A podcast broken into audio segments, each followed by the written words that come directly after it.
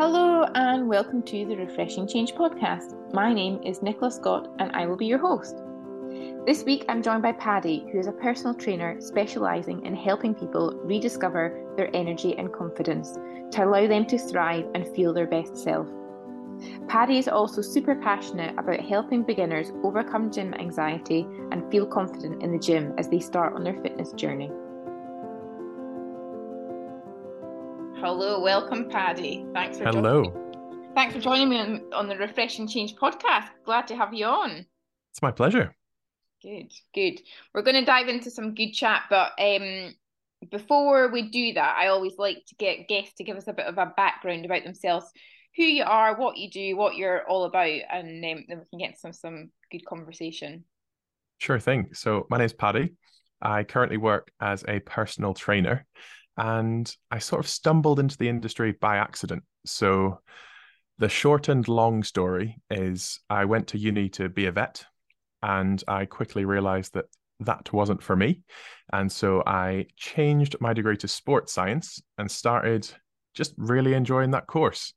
Um, throughout my time at uni, I was one of those kids that would sort of like go home every summer and try and work for a little bit and save up some money and spend it and save all that sort of thing. So every summer when I went home, I was a lifeguard. And um, the gym that I was working at with the pool said, oh, for an extra three pounds per hour, um, you can get paid more as a PT. So I was like, oh, wicked. So um, probably the wrong motivations at the start, where I literally became a PT, got my six week qualification or whatever it was um, to earn three pounds more per hour. And then that sort of sat on the back burner for a little bit and didn't really do anything with it. And then as I was doing more at uni, I was getting into a bit more like sports science and strength and conditioning coaching and um, just started reapplying some of the lessons I learned in my PT qualification that I didn't really value a lot at the time. Mm. Um, but it came in came in to serve me well alongside my degree. And then fast forward through a couple of different roles working within Glasgow Uni and then working a little bit within Glasgow Warriors, the sort of people can't see me, but I'm putting my hands up, elite sports setup, mm. professional sports setup anyway. Yeah. And I realized that it's one to one and it's sort of like general population clients that I preferred to work with. It was those individual relationships where you can sort of like lodge yourself into someone's life and improve it in some small way rather than feeling like I don't want to badmouth the strength and conditioning industry because my better half is in it and I like it in general. But for me, it felt like that I was there to have one specific role and I was very replaceable. And my delicate ego couldn't handle that and still can't handle that. So that's why I prefer working one on one now. Mm.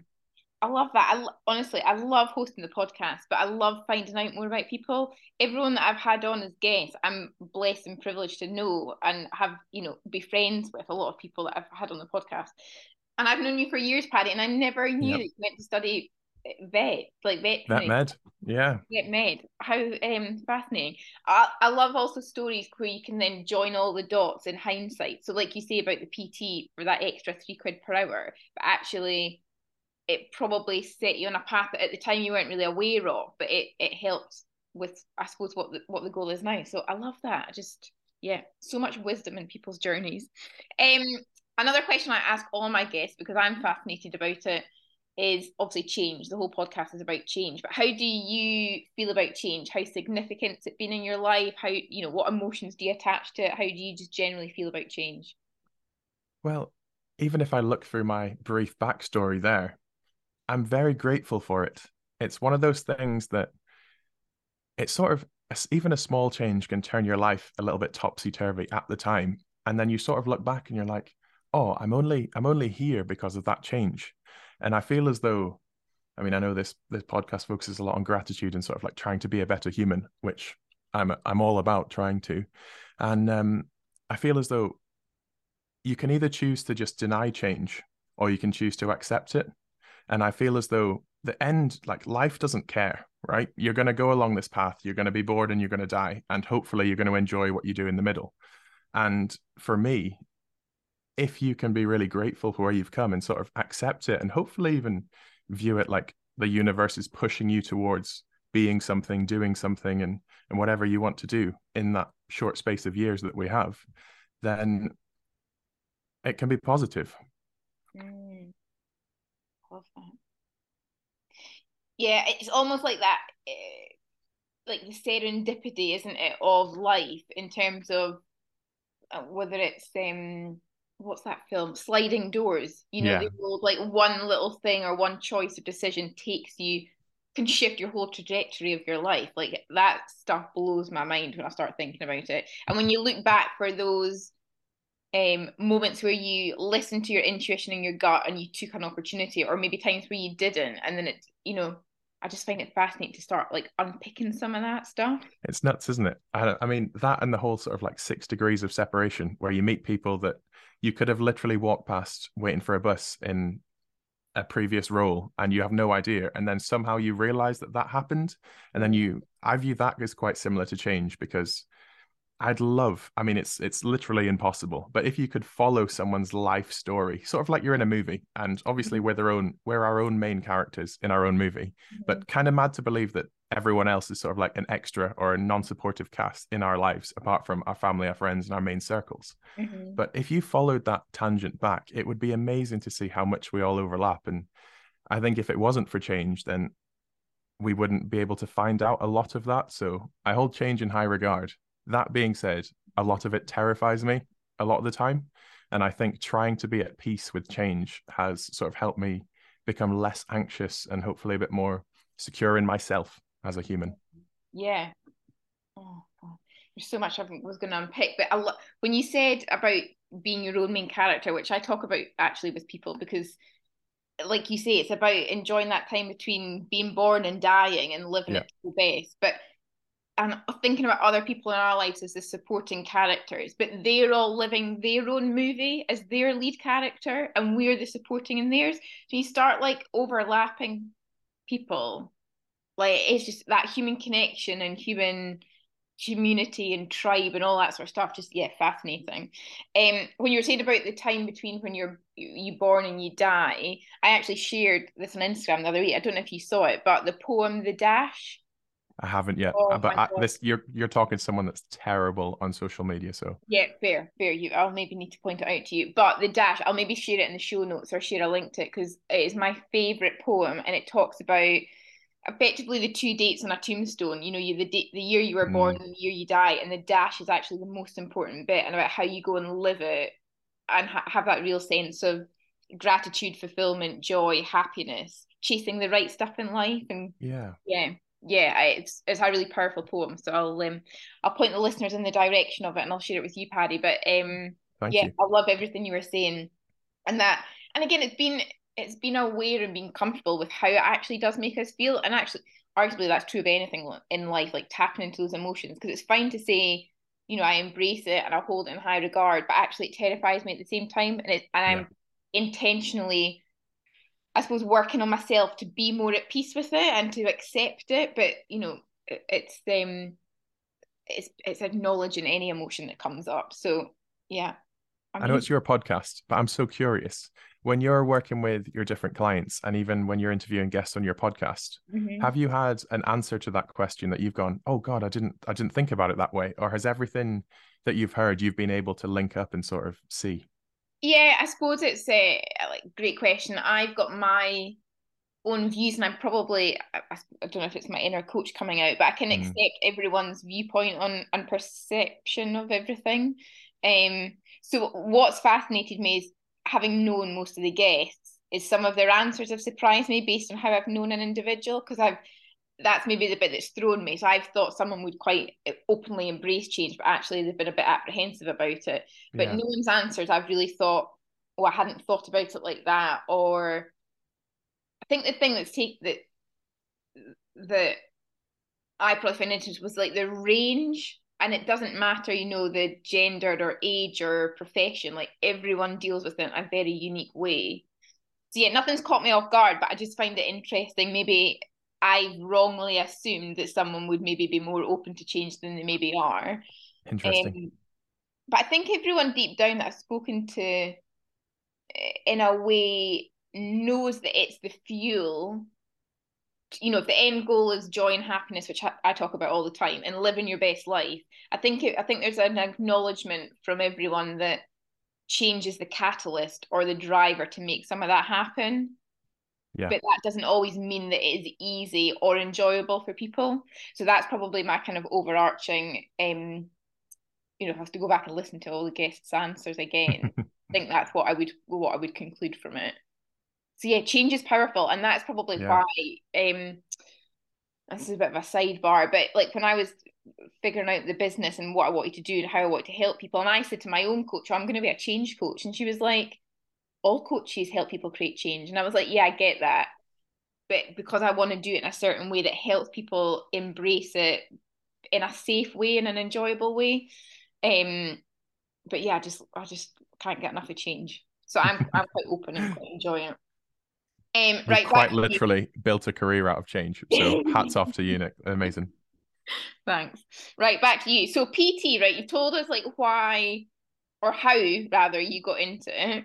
But what's the I suppose from where you are now? Because I know you're you've maybe had different uh, what would I call it? Uh, different iterations of the of the business and life as a as a, I suppose an entrepreneur. We keep doing air quotes and no one can see an audio podcast.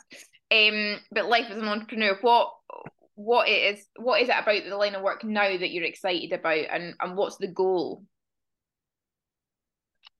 It's funny. It's a question that I ask myself every morning, and I'm still never comfortable with the answer. So, okay, my end goal, I think, and I say I think in big capital letters, is I think I want to own my own facility. And on one side of that, which we'll touch on later on, is definitely just a silly ego thing of proving to my mum that I have a real job and brick and mortar seems to be the best way of proving that. So that's my sort of like shallow slash deep way. In a more sort of truer sense is so I I work mostly one to one and I do some small group sessions, but either way, I try my best for all of the people I work with to meet each other either at social events, activities, or just in the gym, so that mm. it's not just between me and them. They have a, their own community in the gym that that they firmly attach to, you know. So it makes their experience just a whole lot better. And I feel as though if I had my own space, I could help nurture those interactions and build a better community. Um, and I'm honest, I'll honestly say I've got I work out of Pure Gym and I have nothing against Pure Gym at the moment. I think their model for what they do, they try and be everything for everyone. And I mm-hmm. think if you're happy with that, it is brilliant. The thing that I don't like is the people I love working with, I probably very similar to you and your coaching, I'm assuming. The better you know someone, the better you can coach them. Mm-hmm. So the best the way for me to become the best coach I can be is number one, know my stuff. So read textbooks, read articles, just go on coaching courses, become a better coach. And then the other side is know the person I'm working with as best as I possibly can. And I think a lot of coaches in the industry, especially beginner PTs, they focus so much on reading books, listening to podcasts, learning about the, the like physical aspect of training, anatomy, movements, stupid functional movement screens. And they forget that in front of them is a human being that mm-hmm what is it? Is it like four? An hour is four percent of your day or something like that. Mm, Terrible at math, so please correct me if I'm wrong. But it's that whole point of in a week, those two or three hours that they spend with you, or even on their own in the gym, are fairly insignificant in the long term. And if you can't see that person around that gym shaped body, then you're going to fail as a coach because you don't understand them. So, this long winded way of saying is I feel as though if I had my own facility, I could better connect with members, better get to know them, better get to know each other, and just provide a better service. Um, and then for me, I just love that. Like, you know, the is it the TV show Cheers? But it's like the bar where everyone knows your name. Oh yeah, yeah.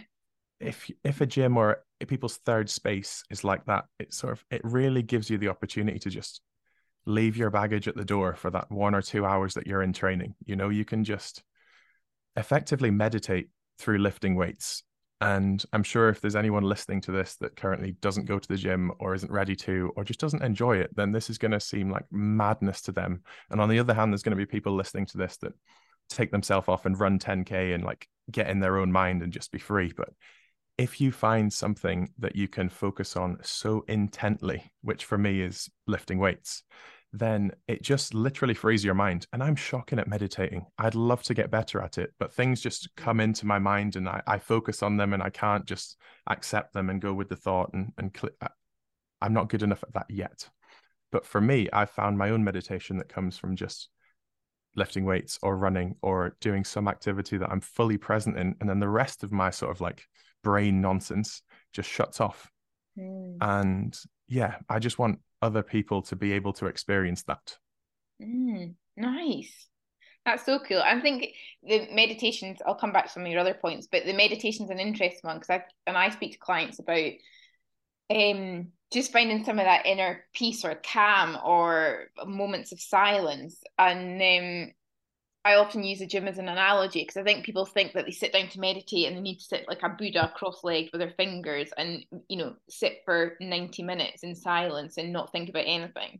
And that can't be further from the truth. It's a bit like you just start and you get better. It's like training in the gym. Um, but it also doesn't need to be sat cross-legged. It could be a walk in nature. It could be like say out running or in the gym. It's painting or writing. It's doing something yeah. where um you find your own groove with it. And I and I love that. It comes back to what you were saying about really truly getting to know a person. And I, that speaks uh, speaks to me massively because that's what all my coaching is about. It's so unique and person centered and I think um if people want the best of an experience whether it's working with a coach or a personal trainer yeah. how the extra stuff that that person's supporting you with fits into your life. So it can't be a you know, and I'm sure you see people in the industry like I do, um, lots of cookie cutter. You know, mm. we'll just take a program and we'll share it with these eight people, but actually those eight people are leading very different lives with very different motivations and reasons why they want to work out or change their life or whatever it might be. So yeah, that is music to my ears about that person-centered approach. I had a question about a follow-up. Um, the building the community. Why is the community bit so important to you? I think partly because I see it gets better results for people and I see it helps people enjoy their lives more. So mm-hmm. better results and a better life mean happier people and happier people make happier people, right? If you're in a really great mood and you phone one of your mates, the chances are you can pass that mood on. Um, and the same goes if you're in a, a, shocking mood, that unfortunately translates as well. And that's not me saying everyone slap on a big wide smile and pretend you're everything you're not all of the time but it does mean if you are generally feeling good you can try and pass that on. So i think that positive like vibe across a community is really important to me and having a tight knit community obviously helps that spread faster. The other reason is so i'm i'm i'm working well i'm working on myself right and i say that in, in kind of like an ironic way yeah, yeah, but an also very true way. But my coach at the moment she is helping me sort of realize that try i have a shocking memory. It's weird. I can't really remember a lot from my childhood and i'm quite privileged. I had like my mum and dad are still together. They're wonderful human beings. They've always done what's best for me um, and i've never really sort of like i've never had any major struggles growing up. Um, i've been really fortunate. And I try and look back, but I also went to school 60 miles away from home. So school was a lot of my sort of like identity. And when I came home, I played a lot of sports. So I didn't really have any time to um, be on my own, really. I think if that's the right word. Okay. And then when I went to uni, I figured I could join all of these sports. I could I joined choirs. I joined cheese tasting. And like literally anything. And obviously you're a student, so some of it is free cheese and wine, right? No denying that. But all these sports, they were like, it was an opportunity to see how people engaged in communities. Mm. And I've always been a stupidly curious human. So I'll always try and figure out why this works. And I think I sort of came up with a little formula. And in student clubs, right, it's usually ran by 18, 19 year olds running things. And some people are incredibly well developed and have a strong leadership head on their shoulders. I didn't at the time, right? As an 18 year old, I was probably the equivalent of a regular 15 year old nowadays, just naive and silly, and still am, obviously, but pretend I hide it a bit more now. And what I realized was the best clubs and the communities that I engaged in the most, they had leaders at the top that tried to make their communities as inclusive as possible. Mm-hmm. And to me, as a member looking in, that was it looked accidental. Like there was always socials to go on. There was always different types of socials. So if you were really rowdy you could go out. If you were really quiet you could have a nice movie night um, and everything in between. And i look back now and the two of us have both worked in sport for a little while and i'm, I'm sure you'll be able to see parallels back in in your student days is i'm not sure if those students at the top tried to do that or if it was just inherent in them that they loved a community and they built it around what they liked. Mm-hmm. but just seeing that that small bit of structure of like the general premise of try and look after as many people as you can put on something that's going to engage a different type of person and help those people naturally meet each other in an environment that's that's set up to meet each other. Because i think a lot of us go about our days now especially if you are an entrepreneur or you work from home or you don't see that many people in an office it's quite hard to be in environments that forge deeper relationships Mm. And a good community provides an opportunity for that. Mm. Yeah. Yeah, nice. God, that got deep really quickly, didn't it? It did, sorry. no, I love it. The and I think you're right. I think as an adult, I think students are still in that camp where everyone's in the same boat. You're in a new environment. You've maybe moved city, so it's e- easier, quote unquote, to then go and meet meet new people and make new friends. But as an adult, yeah, it gets so much harder, doesn't it, to go mm. and meet new, you know, to build connection out with your uh, kind of um your close communities that are all, you know, your work, your family, your initial friendship group. Um, and there is so many benefits, and we've, I mean, it's one of the basic human needs is human connection.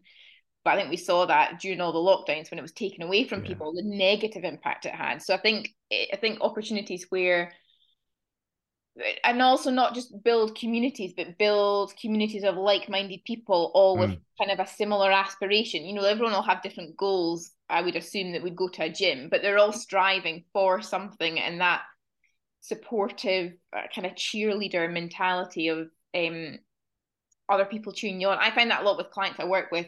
People don't celebrate themselves enough in terms of what uh, their own wins or their own successes. So if you're in a community where other people are doing that you know, A, it might encourage you to do it, but B, you're getting a bit of an uplift and a bit of added joy and happiness.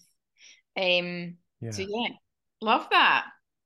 I've got so many things I could follow up on. Um, I feel like we'll it'll be like a three-hour podcast if I don't crack on. Um, let me let me ask you a question, Nick, because you mentioned this on a previous podcast, right? And I think you mentioned it's a very British thing to sort of like dim our own light to say, "How are you?" and you say, "Like I'm all right." Um, yeah and I think you touched touched on an amazing point there that said when you're in a community, you don't necessarily sing about yourself. You never celebrate your own achievements. You celebrate someone else's, mm-hmm. and then that passes on, and then eventually it comes around to you. And I don't want anyone to think, "Oh, start a community," because then someone can pat you on the back. But it almost feels as though it gives people a recognition without the need for them to stand up and go, "Oh, look at me! I've done this cool thing." Because I think I don't I struggle with this personally because I try I try and not come across as a dick basically is a, a general rule but yeah. obviously sometimes I fail and I react really well to sort of like validation. If someone says, "Oh, Paddy, great job," then I sort of like I flutter inside and I light up a little bit. And I think a lot of people do too, but don't want to stick their hand up and say, "Please, please give me this praise," especially if you don't have a formal boss. And so what you said there really hit home for me. Is like when you're in a community, someone else does that, and you do that, you get the opportunity to do that for someone else. And I think that is. Do you find that in your coaching group that people celebrate wins and, and tag each other in? Yeah, I think so, and I, th- I think you're right around, uh, and I maybe alluded to it before about the, I suppose the Britishness thing about our culture is that we think there's a very, or I, my interpretation or my perception is that there's a very thin line between confidence and arrogance, and mm. I think mm. too many people are afraid that they're too close to the line or that they're over the line. But actually, what I've experienced, and I say this to lots of people, is that they're probably so far away from the line that they can dial up that confidence dial much more than they think before they'd ever come across as a dick or being really ego driven or being arrogant. Um, and actually, why not celebrate ourselves? Do you know, like, so it's starting to starting to understand like where the Yeah. blocks and barriers are for our, our ourselves individually. And in the meantime, whilst we're all doing that and doing the work on ourselves, then championing and cheering other folk on. So I probably play that role as a coach with my client, my one-to-one clients, and eh, helping them acknowledge their own successes and wins. Um, and I am trialing at the moment a new uh, membership opportunity that will launch early next year or to start early next year. But I've been trialing it with a couple of people and seeing them cheer each other on and acknowledge. We had a call last night. Um, someone shared their win from the last month, and one of the other girls unmuted themselves to say, That is amazing, like, well yeah. done. And she'd started out by saying, Oh, I did this really little small thing this month. And actually, we always downplay the stuff that we've done but actually it was a huge thing she'd never done it before and she got out of her comfort zone so sometimes we we need that whether it's validation from others or for others to give us permission to cheat ourselves on do you know like yes. it um uh, and again all of this is stuff that we're just overthinking in our own mind all the time. But yeah i think it, i think the british thing is that kind of um, confidence arrogance spectrum and i think a lot of people misjudge where they're where they are. Yeah. And actually they they could be dialing it up more without coming across arrogant, I think. And hey, another great thing about being British is if you get it too far wrong and you go up your own arse, your best mates are there to slap you back down again, aren't they? Like they're never going to let you get away with it. So I don't feel as though you could ever go too far from it. yeah, that's fair. That's fair. The other thing I was going to, before we move on, was just when you were saying about, um, I suppose the role you played in that, like bringing community get together, and you were saying about your uh, clients and introducing them to each other. And I have to uh, acknowledge your party hosting skills, Paddy, because I got a call from Paddy, well, what, about a month ago? Yeah. Say, I'm hosting a, what were we calling it? Like a social networking event. Is that fair? That sounds about right. Yeah. We didn't have a name for it, basically. Yeah, but I love it. It was brilliant, and it was just like you say, people that are in your life that didn't necessarily know everyone like everyone else, bringing them all together and and meeting new people and I, I, know you'd picked up the idea from a book and I'd spoken to the author and I'd spoken to someone else that had done it. Um, but I just think things like that where we're utilizing our time to then connect with other people and find out like I met some really fascinating humans who yeah. I've caught up with. Um, we did all have name tags, which reminded me a little bit of Ross Geller from Friends. um, but big fan. But that is also, uh, and I don't know if anyone's ever said this to you, Paddy, but I think that's one of your um like strong skill sets of being able to host and and like almost glue people together which is which is a skill in itself. It's not um i wouldn't take that for granted. I don't think uh, many folk would be as comfortable and confident and as skillful as you doing it. So fair play. So That's you're very kind. Thank you. you're living what your aspiration is it is already. It's just um then growing it from where you're at. So fair play. Well done Right, nice. So, well, um, I knew we would just get on and have a good chat about stuff, but I am going to get back. I have prepped some questions. You've done. I know you have. Yeah. Um. So, well, I'm just reading the next one actually because I've thrown me off because I was getting so into into the flow of the chat. I feel um, as though you just coached me a little bit there. I was enjoying that. Keep going. I've written other notes, so we'll have a chat offline. All right. Thank you. Um. So one of the other things about um like the clients that you're working with. So when you're working with either clients or maybe having a conversation with a potential client, what would you see as being like the biggest barriers that folk have to working out, coming into a gym environment? Like what what are people's concerns with that? Oh god, I love this. Where to start though? So where to start? Number one, acknowledge it's bloody difficult, right? If you are, if you've never done something before, doing that thing is going to be tough. Okay. So, a lot of time, that pre contemplation phase, literally like figuring out your why, which I'm sure you've talked about before, but really nailing down that why. And then that why helps you sort of figure out what's next. So, if you take a common example, if someone says, I want to be fitter, and then we go, okay, why?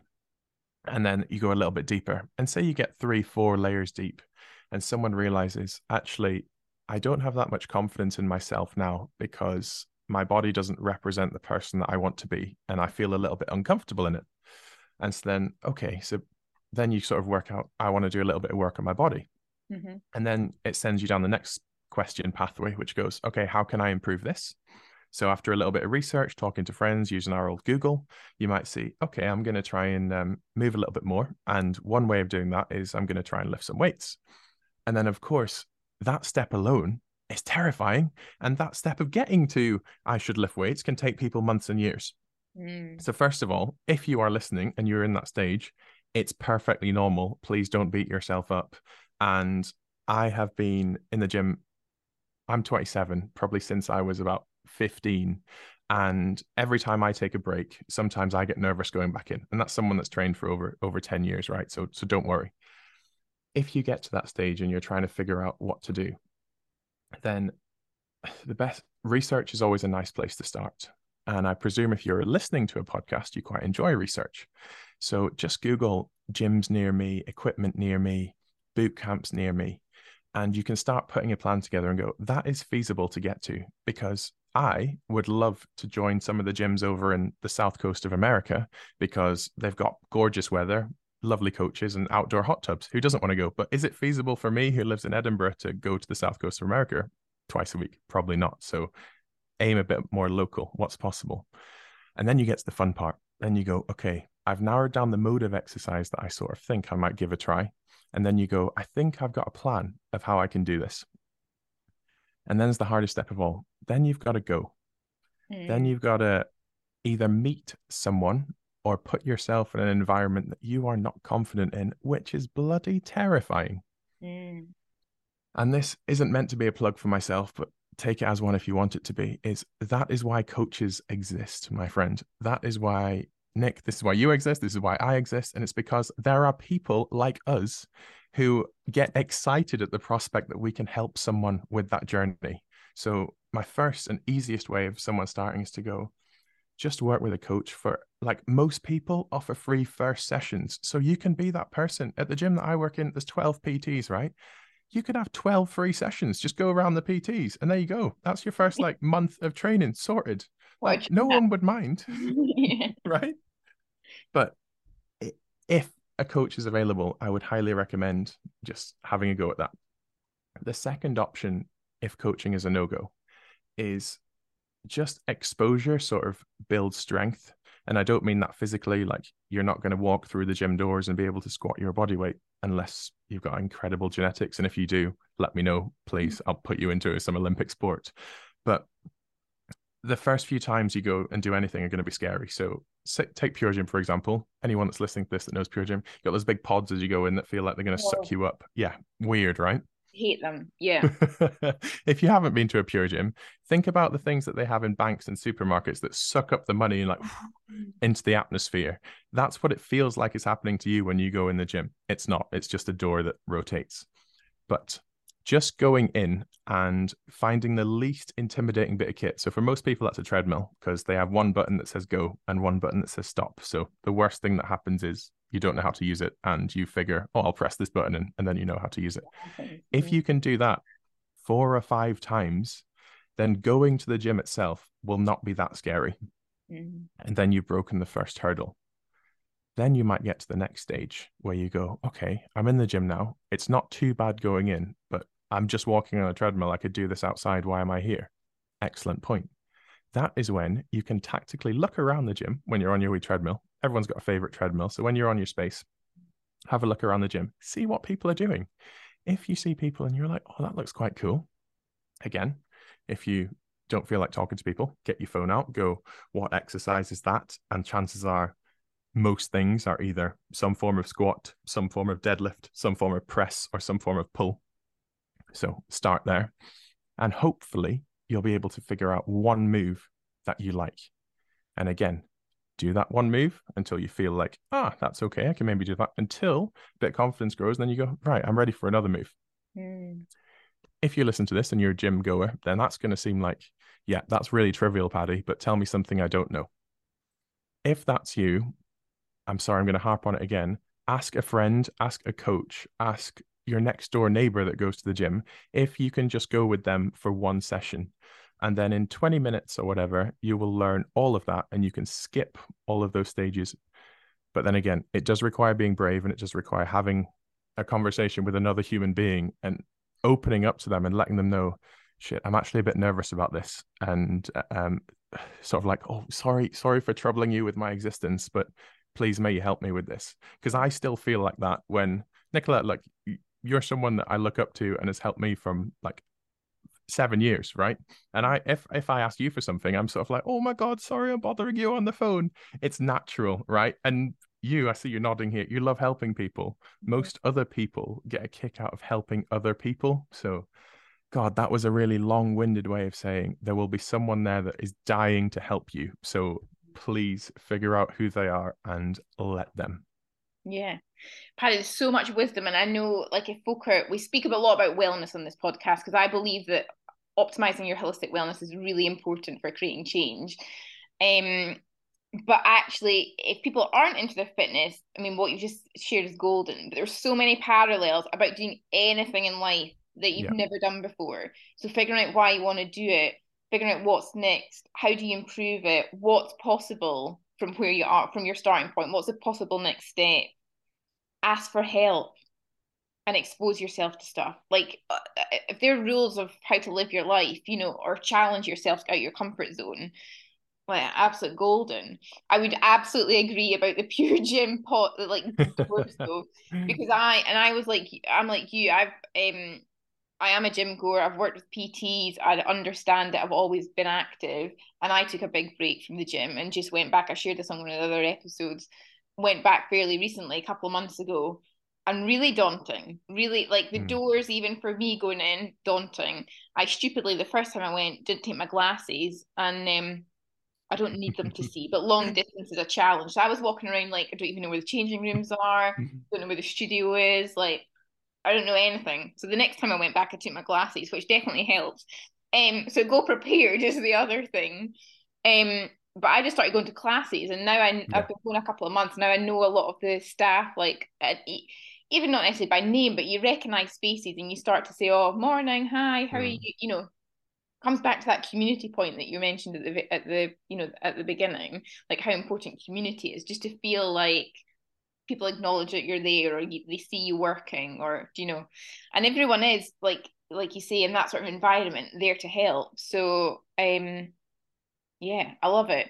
The the next bit i was going to get on to because i think this is a real big thing i suppose in it again in any area of life where you want to make a change or you want to improve yourself or do something you've not done before, but you definitely hear a lot in the fitness industry is is this myth around motivation, mm. and like I'll start when I'm motivated, or like you know I'll get motivated in the new year and I'll you know, do the thing that I've been saying I want to do for ages.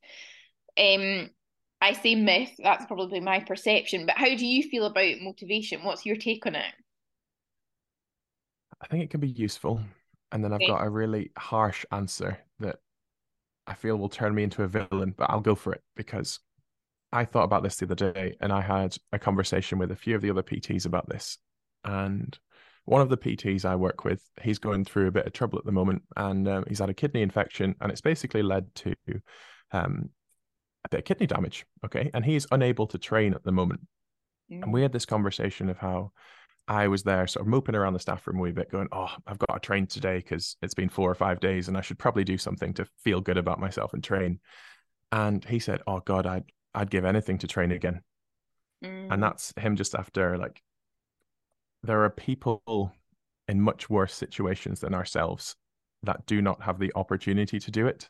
Mm. So a way that works for me, which is a little bit sadistic, I think, is to think, right, I've got this body that I should be able to use and someone else does not have the opportunity to to do what I could do so don't waste it and that I think I think all of this comes down to knowing who you are and again links back to coaching of getting to know yourself better but I respond really well to that almost like I don't want to waste an opportunity and I'm a massive people pleaser and if I thought that there was someone that um if I thought there was someone less able than me that had the opportunity like i work in a gym right? It's not hard for me to squeeze in a session and again this is all through the lens of lifting weights. I appreciate there's a million and one other modes of exercise but we're going down that route. So i felt really sort of like silly for complaining about going and that motivated me to do that one session. And then if you think about that one session along a timeline that kept my habit going and then we're good. So that's sort of like if you know yourself and you're that type of person that either doesn't want to let people down or um I call it beating yourself up thinking because obviously if you do too much of that, then you can end up not enjoying who you are and being quite mean to yourself. And if you're worried you're going down that route, then please, that is not the route for you. Um, the other way of doing it, if you're kinder to yourself, you said it, and I could not sum it up better, Nicola. It was wonderful when you said we look for this motivation that's going to start, but we start and then the motivation comes. Mm-hmm, mm-hmm. I've got a great example in my non gym life, which is I'd like to write more. Mm. I think writing helps people shape their ideas better. It helps people think better and helps people feel better. And I want all of those outcomes. So I would like to write more. Mm-hmm. However, I find writing difficult. I find it really hard to sit down with my thoughts and and write something that's useful for someone else to read or even for myself to read later. But what I've done to hack that writing habit is every Monday night, three friends and I, we sit down in a pub and for two hours we write first 20 minutes is sort of like, hello, how are you? How's your week been? sort of thing. And then it's like, boom, everything away, pen and paper comes out, and we write. And it is so enjoyable. I do not have to be motivated because I enjoy it. Mm-hmm. So, the biggest hack, if you are the type of person that likes the softly, softly approach, which a part of me is that, is find something you enjoy or at least that you hate the least. So if you can make it fun, if you can make it entertaining, if you can hack it. So I love spending time with my friends. So obviously get to see them. And I feel great at the end. Mm-hmm. And now, hopefully I'll still be writing six months from now, but I don't find that I need motivation to leave on a Monday night because it's exciting. Mm. That is probably the two clearest examples that come to my mind. But do you have any more that you can share? Because you'll be much better at this than I am. No, I, I, I mean that's brilliant where you've taken that. I think um, the thing when I think of motivation, the first thing that comes to mind is these, you know, and I'm doing air quotes again, but the old motivational videos you get on YouTube that you know you watch that and suddenly you're pumped up and inspired to go and do something, which I I feel is quite a lot of bullshit. Like I don't, yeah. I don't that. For some people, if that gets you going, great, crack on, keep watching the videos. But I think for most of us, that's not enough to encourage us to get up and go and do the thing that we want to do. Um, and I'll, I'll come back to the point about the gym stuff, but I think where I was going with what you were saying was around that, and I talk about it all the time the difference between building a habit and having the right inc- accountability. And actually, when I think about, about motivation, it's this like it's it's changing the narrative from right. I'm waiting for the motivation to get going to be like right. I'm going to acknowledge like everything you said before when I'm going to do something I've never done before, it's going to be hard. Mm-hmm. And actually, all I need to do is find a little bit of courage to take that first step, and the confidence will come. We, it's like we expect to be good at stuff, uh, and then because we're not, we're not inclined to start, but we're never mm-hmm. going to get good at the thing until we actually get into it and start yes. doing it. So I do love that phrase, like um, courage before confidence Mm. Like having the courage to go and do something and be crap at something. We're not very good, I don't think, as humans at being okay with not being good at stuff. Yeah. Um, and I, I think particularly as we start getting older, uh, because we've maybe just not experienced that for a long time. When we're kids and when we're kind of growing up, we're always we're exposed to new stuff all the time. I've got one client who um was wanting to learn a new a musical instrument. Okay but he couldn't remember the last time he'd learned something completely from scratch. You know, because in your career you kind of evolve and you learn skills as you go, or you maybe still do the same hobbies you've done for two or three decades, or do you know what I mean? So yeah exposing yourself to that new thing is yeah you can't play that down that can be really daunting and then but i suppose having... if, if you play that even further i'm just thinking out loud here but like you said we're so used to we hate being crap at stuff we hate it but if you learn that instrument and just put in two to five hours, it sort of makes it less terrifying and then it's okay. And then hopefully the next time there's an experience to do something and be crap at it, it's not as scary. And perhaps mm-hmm. building up, starting with an instrument that say you are musically inclined and you're like, oh, I'll give this a go. The same with learning a language, playing a sport, introducing yourself to new people. They're all semi uncomfortable situations. And depending on your personality, one of those is going to be way worse than the others. Mm. So just almost like discipline. I know a lot of people like there's a lot of talk at the moment that's like oh cold showers are amazing. And it's like what? You looked at are you doing cold showers? I'll, oh, keep going. I'll come i'll do one All to flow but i'll yeah. I can't. I'm too soft for them. I'll admit it. I love warm water. That's my thing but the power of them I, I i can completely agree with. Get yourself out of your comfort zone with something that doesn't require that much thought but just is quite tough to do. And then the friends that i know and maybe yourself the people that do cold showers they find oh it's actually okay like being uncomfortable for the rest of the day. And it's like have you ever heard that experiment where people say for a confidence thing like everything you buy for the next week just ask for 10% off mm, i think i have heard this yeah keep going and it, it's not about trying to get a discount, although it would be great to save yourself some money. Mm-hmm. But it's just putting yourself out there and saying, Oh, I'm in Starbucks. Could I get 10% off, please? And most of the time they'll say no, but it's fine. You've asked your question, you've put yourself out there, you've grown that confidence muscle to put yourself in an uncomfortable situation. Mm-hmm. And if mm-hmm. that is asking for 10% off, or if that is getting into a cold shower, or if that is doing a brutal workout, or if that is writing, whatever you are, whatever you do, whatever you are crap at, but you intentionally try and improve, helps improve the next thing and then the next thing. And then you have this little like positive tornado in your life where you do one thing and you're like, oh God, this has actually helped me do another thing. And you're like, oh my God, this has helped me do another thing. And before you know it, that magical contentment, fulfillment, whatever we are all seeking to achieve, seems a little bit closer. Mm, yeah. Yeah. The, it's interesting. The I think with a lot of things, when we think we're crap at something, it's almost because we set the expectation and the bar too high for what we mm. should be able to then do. And I had this very conversation the other night with friends, and it was about cold showers. Was it? uh, so I set the expectation or the, or the challenge on myself to be like, right, every my whole Instagram feed is filled with people with doing cold water exposure, and I've done it before. I've done cold shower stuff. Like, I am a bit timid about it because I feel the cold. And I told a friend, she was like, "Are you crazy. She was like, You hate the cold. I'm cold all the time. I've got Raynaud's syndrome. I've got poor circulation. I'm not one for being in the cold. I'm I'm wearing a thermal as we speak. um she was like, Why are you doing that? And part and it comes back to sometimes the why, like why are we doing stuff in the first place? And part of me checked in and was like, partly because everyone else is going on about it, and I feel like I mm. should maybe give it a bash. Um and then it was last it was like last week. So I was a couple of weeks in and I was timidly doing a bit of cold water exposure. Um, I couldn't do full hit under the actual shower quite yet. Mm. And it was like late at night one evening. I was like, I've not had a shower. Uh, can I be bothered? And the only reason that I was going to get in the shower was to do this cold water thing, which I don't enjoy anyway, and it wasn't pleasant. I was like, I'm only putting this expectation on myself. Nothing else. It's not going to affect anyone else. It's the expectation I've set myself, which actually was becoming a negative thing because I was in that state of dread. So actually, I just thought, I'm not going to do it. Mm. So I just broke the challenge. So I think it's thinking about, yeah, why are we doing something in the first place? And then knowing, like you say, knowing yourself well enough to know what's going to spur me on to do more stuff. And what at times, or when at times, sorry, is it okay to step back from stuff? Because it's it's very nuanced, I think, and being able to yeah. like yeah know yourself well enough.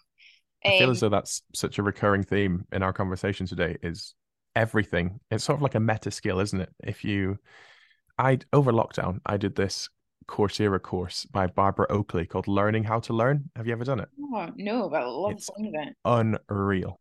Well, I'll save everyone a ton of time. The general premise is know yourself and learn your learning style. And obviously, there's a lot of commonalities among learning styles and one of the main one is sort of like test yourself so you can't just passively read something and hope you'll remember it you've got to i won't go into that but the general premise is all advice is great advice to the right type of person mm. but what resonates with you does not resonate with me and vice versa mm. and mm. what were you going to say there it looks like a light bulb moment yeah i was going to add in and at the right time yeah so and again this is where it comes like knowing yourself really deeply knows that you know um it might be to do with a different season it might be to do with where you are in your month or you know particularly as a woman like what's right mm. to hmm. lean into and what's right to step back like surrender to you know like because it is and that that is i mean i love that you said that because that is why i create the refreshing change i've got so fed up of generic advice spilling out to people and people feeling like they have to take it on board and embody it and do it in their life. Whereas, yeah, sometimes it's just not the right stuff. People keep going on to me. The, the classic that I used to hear for years and years and years is miracle morning. You know, yes. you should be getting up at five, half five in the morning if you want to be successful. Oh my God, I hate that. I absolutely hate it. And if people are out there and it works for them, great if you're an early morning person, brilliant. If you've got kids that you want to get up and you know have a mm-hmm. peaceful mm-hmm. hour before the kids are up, if you're out at work at nine a.m., I've got none of that stuff. I don't need to get up at half five. Yeah. But almost because of some of this generic advice, people then feel either overwhelmed that they should be doing stuff that they don't necessarily feel aligned to, but also then when they don't do it, they feel shame and guilt that they're not worthy or they're not enough or they're not good enough because they've not fulfilled this high expectation to do something that they don't want to do in the first place. What blows my mind. Yeah. Um, the one thing I was going to ask you about the writing was because I, I heard you say like or put an expectation out there about the writing because he said something about useful for someone else to read. So mm. sometimes we can do we want to do something and sometimes it's okay to do it purely for the art of doing that thing with no expectation of who's going to read it, what it's even going to say, whether it even makes sense, whether I read it back in the future or not. But sometimes just the art of doing that thing. Well, that's an amazing pickup. And that's why you're a good coach because I didn't even realize I said that. And mm-hmm. and it makes total sense. I've I've tried to write multiple times and I've never like I've I've I've always been scared to be shite at it. So I've mm. always thought it has to be useful for someone. And that's my area of life. I wonder what everyone else's is. And yeah, that's probably why I haven't stuck to it. And I probably, thanks for pulling me up on that because I didn't realize that. And actually, on a Monday when I write now, I'm like, if this goes nowhere, I'm happy with it because it's just, it's writing. That's, those are the rules. Put words on paper. That's mm. it. Yeah. It's lower, like, exactly like you say, it's lowering the bar way down and whether that's going in the gym for the first time, whether that's starting a new hobby, doing something you've never done before, lower the bar massively. And sometimes the bar, you know, it's okay for certain things in your life for the bar to stay pretty low. Yeah. You know, you might learn as you go and and uh, adapt and navigate, and it might change. The reason why you do it six months from now might be completely different to the reason you started, and that's cool. That's okay. It was a bit like when I did the start of the podcast. The podcast came from I was having lots of catch up calls with amazing people and we were having really quality conversations. And I was like, there's going to be some wisdom in here that's that's going to be useful for people. Yeah. And that was like a almost a secondary benefit. If no one ever listened to the podcast, have I had a blast recording them with great people? Absolutely. It's an added bonus that people listen to enjoy it and, and share good feedback. Like I love that. That that fills me up but that wasn't the that wasn't what the why I because why I did it. If that makes yeah. sense. Um, and look at your wee success story. Two seasons in and going strong, so it's working. Here we go. Here we go. But I do think that, that, it's like yeah, lowering the bar, mm. being kind to ourselves. Particularly when you know, if you think about, oh, there's two things. Um, one, imagine yourself as a child. You know, like mm. when you're hmm. learning to tie your shoes or you're learning to walk like you don't suddenly be a dick to the child, but you need to learn quicker. Like, how do you not know that already? like, yeah, you, do you know what I mean? There's a nurturing, like, right? There's a bit of trial and error. Right? You've fallen down again, step back up. Do you know, like, I'll hold your hand. You know all of that. Yes. And the other analogy I've got, which might resonate with people, is if your best friend told you they wanted to start a new skill or a new hobby and they'd never done it before, what would be your words of wisdom or encouragement to them? Like what how would you help them set themselves up? Probably not the way you talk to yourself about it. Yeah. You know, we're so self-critical. So yeah, I love it. And the last thing on that was the environment, being in the pub. Yeah. And I love what you said about find the thing you enjoy. And I do think that's really important with exercise. If you're going from a I don't really move my body at all to I want to start, stop following what everyone's telling you to do and go and find something you love because you're far more likely to keep at it. Yeah. Um, but the environment, you know, thinking about how can you, and again, it's one of the, the pillars of the refresh and change framework. Like, how do you set up the correct environment for you to succeed? And you also uh, caveat that with you define your own success. Do you yes. know success is defined by what you want to get out of it not what other eh, people expect um sorry and i feel like i've gone off full flow. Like let's bring it back. So if we've been chatting about motivation or the myth of motivation um what keeps you motivated paddy? Whether it's the gym in business in life are there any parallels between the three or just dive into that for a second? What what keeps you i think so. Okay. i think it's having having some sort of idea of why I do what I do. And for me, my main drivers are um, some positive and some negative. And I think I'm okay with having some negative. And the positive ones for me is I want to have some positive impact on someone's life and hopefully many people's lives. And so the more people I work with and the better I can coach, the more that impact is. So that makes me tick. The second reason is the the better I job at do, sorry, words, the better I am as a coach and the better the job that I do, then the better my service is. Okay. And then my service can grow and then I can eventually move to have a gym, have a facility, grow that community, bring in other coaches. And so that that like drive, I can clearly see if I work hard, hopefully that I'm on this right path. And then of course with that comes a bit more freedom because you can perhaps hire in some coaches and I don't have to get up at five o'clock in the morning to coach sessions anymore. And there can be other coaches that we help develop to build in that. So that's that's my own like personal freedom. More time with my wonderful better half. Um what works really well in our relationship is her job is quite scripted in terms of set hours. I'm self-employed. So a really big driver for me is having that freedom to be able to take times off during the day when she's free so we can spend time together sort of thing so the better i am at my job then the more i can sort of like control my hours sort of thing on the negative side there are yeah there's everyone's going to have people that aren't the biggest fans right and everyone's going to have some haters shall we say but part of this dark energy that drives me is if there's anyone that doesn't want to see me succeed, it's almost like I want to do a big fu. I want to I want to be happy and I want to help people. And if people aren't happy with that, then screw them, sort of thing. And so there's a bit of dark energy that goes, oh, let's let's make a success out of myself so that people can say, I can say I told you so, which isn't a positive mindset to be in all the time, but if you have to get up at half four to do a 5 a.m. coaching session, it certainly helps. Mm. Um, other than that, I think just being surrounded by positive people. Like one of the things you mentioned uh, about the parties I host before.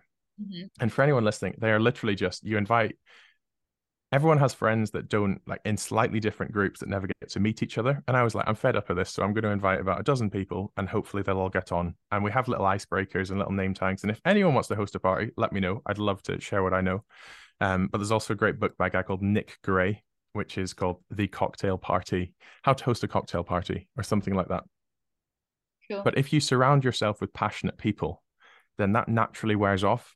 Like we're an hour into this call, and I'm quite amped up right now just because of how passionate you've got about coaching. And I'm sort of like, right, what can I do in my business to like try and save the world, sort of thing.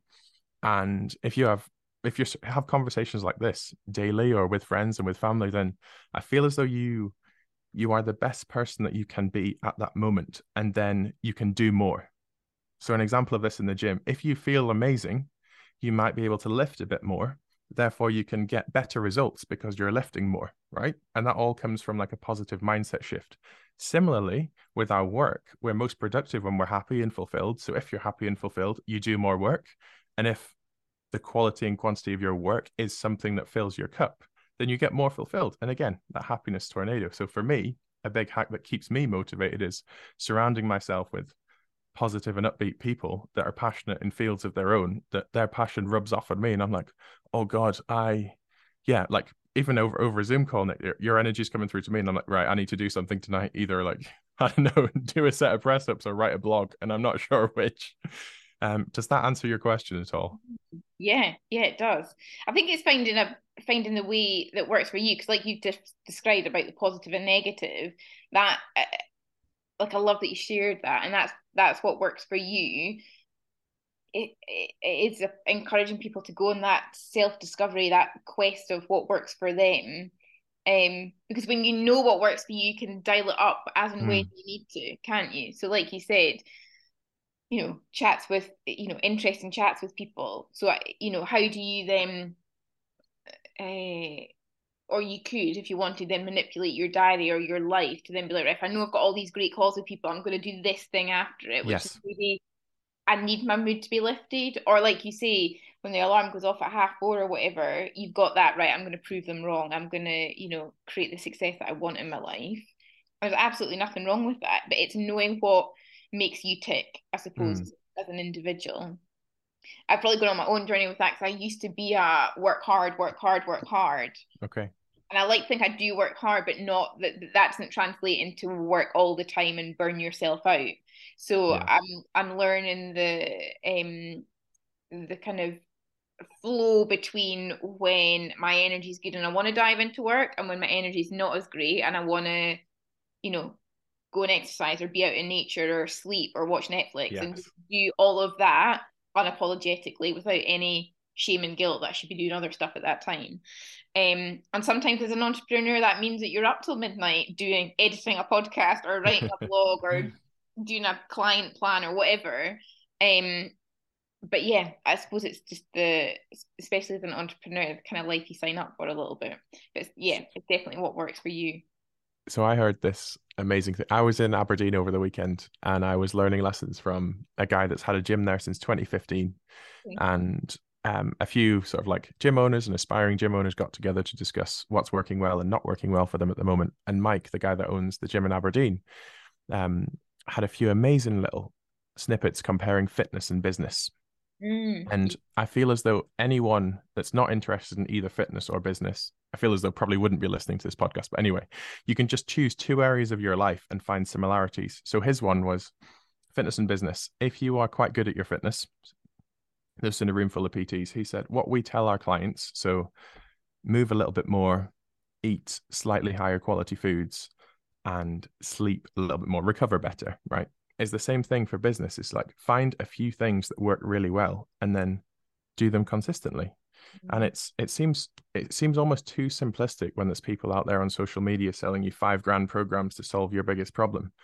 But another great analogy was this roller coaster and it was we're going to go through highs and lows of life mm. and if you live long enough then you go through the same roller coaster multiple times and especially when you go through those lows you become a little bit desensitized the first time you go through you're like oh my god this is terrifying and the second time you go through you're like hold on i've it's scary, but I've been through this before. I know it goes back up again. I'm not going to like hit the ground and smash. The third, fourth, fifth, hundredth time that you go round, you realize, yeah, it's going to go up and it's going to go down, and I'm going to be okay. And the ride's going to end, and then I get to go around again. And just linking back to what we said before, where we said it's really tough being shit at something, but it's okay to do it. And I would argue it's a positive thing to do it. That's just laps on the roller coaster. Mm. And there's not just one universal roller coaster. We don't just go to Alton Towers. It's like millions of them across the world.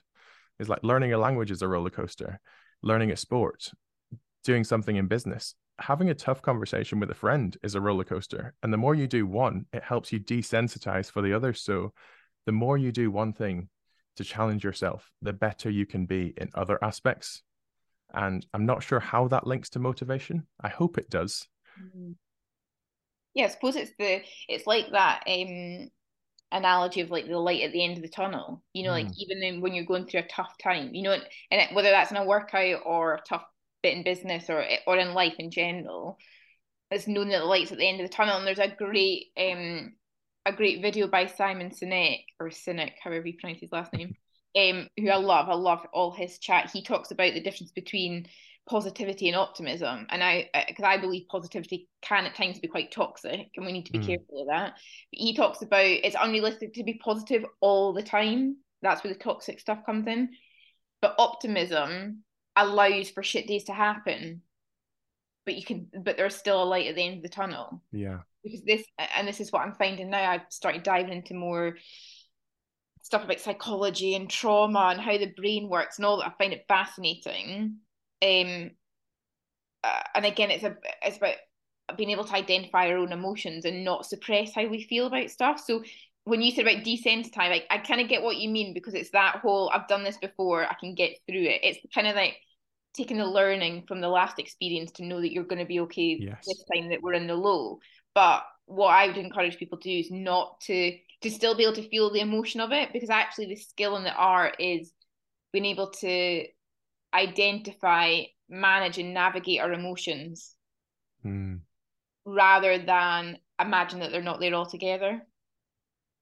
So when we go through a shit time, you know, like a business call doesn't go out the way you thought it was going to be, you get into an argument with your partner, you have a shit session at the gym, allow yourself to feel frustrated, upset, sad, depressed, anxious, whatever those mm. ne- more negative emotions are, it's okay to feel them. But you keep riding the roller. You don't get off the roller coaster at that point. You keep riding yeah. the roller coaster, so you know you're going to then, you know, think of your coping mechanisms or your tools. Right, I'm going to talk to a friend. I'm going to have a bath tonight. I'm going to get out in nature. I'm going to meditate. I'm going to journal. I'm going to speak to my coach. Or do you know? There's yeah. ways you can then manage those emotions so I just wanted to pick that up because I think sometimes if you think about desensitizing, desensitizing, it's like almost removing the emotion altogether. But I think on yes. I fully, fully, wholeheartedly agree with the roller coaster of life. We're all and everything. You know, when you look at cycles, whether it's with the economy or the housing market or lots of stuff that goes on in the world, political um, movements, there's there's always a bit of a up and down, up and down, up and down. Life's just like that. Um, so it's about strapping in for the ride, but being able to have the tools and techniques to help yourself get back up yeah. and then manage the coming back down. So, yeah, uh, yeah. But I do, I do. And what's fun about that? And sorry for interrupting. I just I want to say this in case there is anyone listening. When you're on your way down, you don't realize there's other people on the way up. And just because if you're having a really shit day and one of your mates isn't like their usual self able to listen. And it might be because they've just had an amazing business deal to come through or they've just proposed to their other half or something. And if you don't have that sort of like emotional match it's really difficult to connect. And i found that frustrating when i've been in a really great mood and i've tried to phone a couple of my mates or they phone me and we've just not connected. It's because i haven't been i've been so wrapped up in what i've been doing that i haven't like realized oh this person's going through a really shit time. And i've just brought an unreasonable amount of energy to this when that was the wrong thing to do. And this isn't to say like dull out your flame by any kind. It's just to say if you feel as though you're misconnecting with people, it's not because you're terrible with other humans. It might just be because you're on your way up and they're on down, or vice versa. And it just means, again, linking back to knowing yourself. If the more you can know yourself and realize where you are, the better you can connect with others. And then just like if you have a great conversation you can go hey how are you feeling at the moment? And then someone say like do you know what? Pretty good. And then you can argue they're either on their way up or like above the line anyway. Mm. and linking this back to gym anxiety because sorry i know i'm hijacking this but this is a topic that i bloody love. Sometimes there are people in the gym going for a big lift and usually it's big scary guys or big scary women too nowadays bloody strong people in my gym um they're like amped up. They've got the headphones in. They might be storming about. They might be clapping their hands with chalk, and they look bloody terrifying. And I wouldn't go anywhere near them. And yet, it's because they're trying to get themselves into a state to do that lift. Yeah, if you see them walking around Tesco 20 minutes after, they're very chill. They're very sedate. They're probably thinking about what else is going on in their life, and they're very probably more approachable. And so, if you are really anxious about going to the gym, and you see someone lifting something, don't worry, that is just their temporary state to do that thing. And then on the flip side of that, if you're feeling really low all of a sudden for some reason, that is your temporary state and you can come out of that. Um, mm-hmm. sorry, I just wanted to say that. No, I love that. It's a great shout about the um I suppose it's yeah, the judge judgment or awareness of others and and not I suppose that comparison, not to allow that we don't know what's going on with someone else in any given moment. Mm. What you're saying about the people passing and not necessarily connecting, it's there's this thing I don't know if you've come across about the emotional frequency scale. Okay, like, I haven't. We all vibrate. I mean, we're humans. We're all energy. We all vibrate. So there's a, um, you know, like shame and guilt are at the bottom, enlightenment and peace are at the top, and we move we move up and down this scale. And sometimes it's it's unrealistic. And again, it comes back to I can't remember how we described it earlier but think of what is possible now. You know, like if you're mm. in a mm. place of um shame and guilt, which is right at the bottom, to get to joy and love maybe feels like a stretch, but how could we move to anger or desire or fear, which is slightly further up the scale mm. than shame and guilt. So it is um you're absolutely right when or being mindful about where other people are in terms of their energy um and, and, and emotions and what's going on for them it's it's so i find it so fascinating because humans are so complex in many respects and then how and then if you add on relationships on top of humans and you know it gets very complicated very quickly um Paddy, we've covered so much ground which mm. I bloody loved. I knew we would just get on and have a good chat about lots of things. But say there were people who were listening and they've they've heard everything we've got to say and they're thinking, right, I'm, I'm going to get started with something, maybe something new. Maybe they've been sitting waiting for the motivation and we've maybe encouraged them to not do that. Um, what would be your top tip if you had to have a number one top tip for getting started, or a couple if you can't pick one? But what would be your top tip to encourage folks just to, I suppose, like Nike say, just do it? What would be your? I'd say let someone know, and if you're not sure who that person is, let Nicola know, tell, let me know, let someone know, and let someone just celebrate you, like pat you on the back. If again, knowing your, if you know that you respond well to someone going, "Hey, you've done a bloody good job today," then let someone have that opportunity to do that. Yeah. Um. So yeah, and uh, again, the power of communities. I'm I so you know Meetup. I thought it was only American thing. I didn't realize it's in this country as well. I don't know if you're in any. No, not not. No. I was just looking at doing one for writing, and then my mm-hmm. friend Hannah, she was like, "Oh, I want to start writing," and we just naturally, organically did our thing. But use social media for good. Use Meetup. Use if there is already an environment there to help you nurture the skill that you want to nurture, then use it. Coaching is just one of those environments. Um, I'm sure there are multiple Facebook groups or meetups across Edinburgh, across the UK, across the world don't know if you have any worldwide listeners. I hope you do. International listeners, yeah. Oh, hello. then find something in your local area, and the chances are that if you are trying to overcome a barrier to learning or doing something new, other people are at the same time, and you are not alone in it. I think one of the biggest reasons stopping us from doing cool shit is we feel as though we're alone, and that makes it so much worse and if you like, when, the two of us met up a couple of weeks ago to do some co working, it felt, well, we didn't really get anything useful done because we just chatted for the day, but that was on us for leaving it too long for catching up. If you have someone there doing work alongside you or doing something that you are trying to do, it can really help. And that is me as a mostly extroverted person realizing that I do quite well with people. But if you're introverted, you don't have to talk. You can just sit there and you almost have that external accountability to like make you do work and not just doom scroll all day, but also to pat you on the back when you've worked for an hour and gone, yeah, that's if you've not done a skill and then you spent one whole hour doing it, you're an hour ahead than the rest of the world that hasn't done anything to try and nurture that. And you repeat that three or four times, you're going to be unrecognizable from day zero.